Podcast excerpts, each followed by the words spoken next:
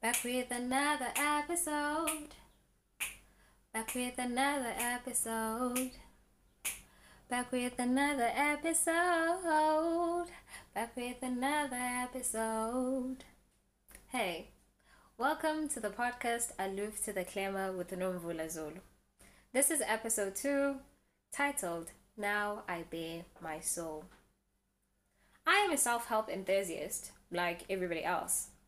My initiation to the whole you can change yourself to change your life idea was through realizing that I was in dire need of assistance or an escape.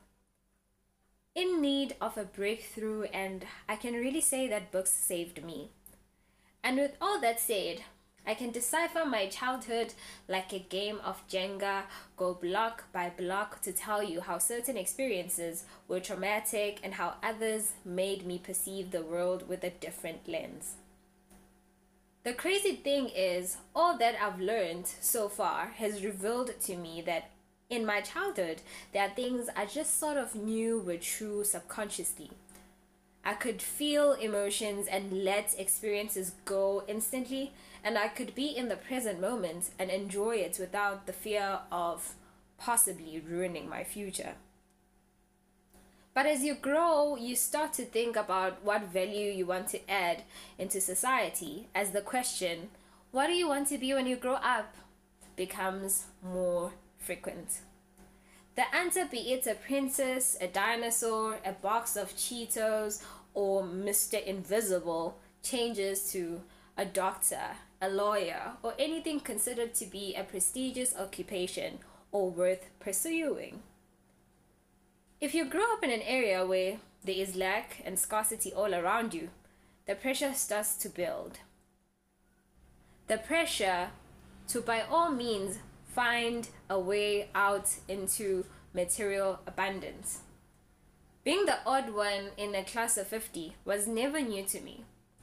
But somehow the hunger for connection was so persistent to the point where I was willing to do anything to be understood, to be appreciated, to be valued, and to be loved. So I studied people, my surroundings, and decided on a persona that would best suit the moment. Like a chameleon, I would easily morph into the environment and be easily forgotten. Somehow, even then, I was still recognizable if you paid attention to detail. My biggest fear was to be ostracized from the community, and I lived in that fear by succumbing to the norms. Years later, I would find myself pursuing a degree in engineering where things started to fall apart. I could no longer pretend. I no longer could stomach waking up to attend lecture after lecture not knowing why I was showing up for something I had no passion for. Four years of my life became a big blur. I had to face the grief alone. I had to see the truth for what it is. And it's in that moment I decided to do what my heart calls me to do, even at the risk of losing relationships, at the risk of not being understood. Living in a third world country, it almost comes natural to just want to survive and see the next day through. But here and now, I am starting to claim my dream to pursue curiosity to the ends of the world. I know I will fail many times, but I will stand up more than the many times. I will even crawl if needed. I will not just survive, but I will thrive.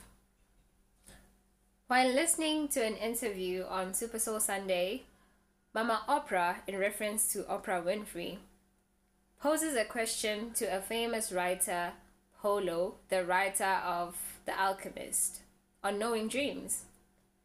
And his response is that we all know our dreams, but it is very difficult to accept that you know what you're supposed to be doing and you're not doing it you have to know what you want and do it.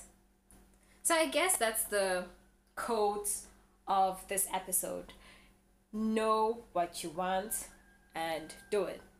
And I know that it won't be as easy as the the motivation goes, you know, because we are humans and humans are creatures that gravitate towards comfort.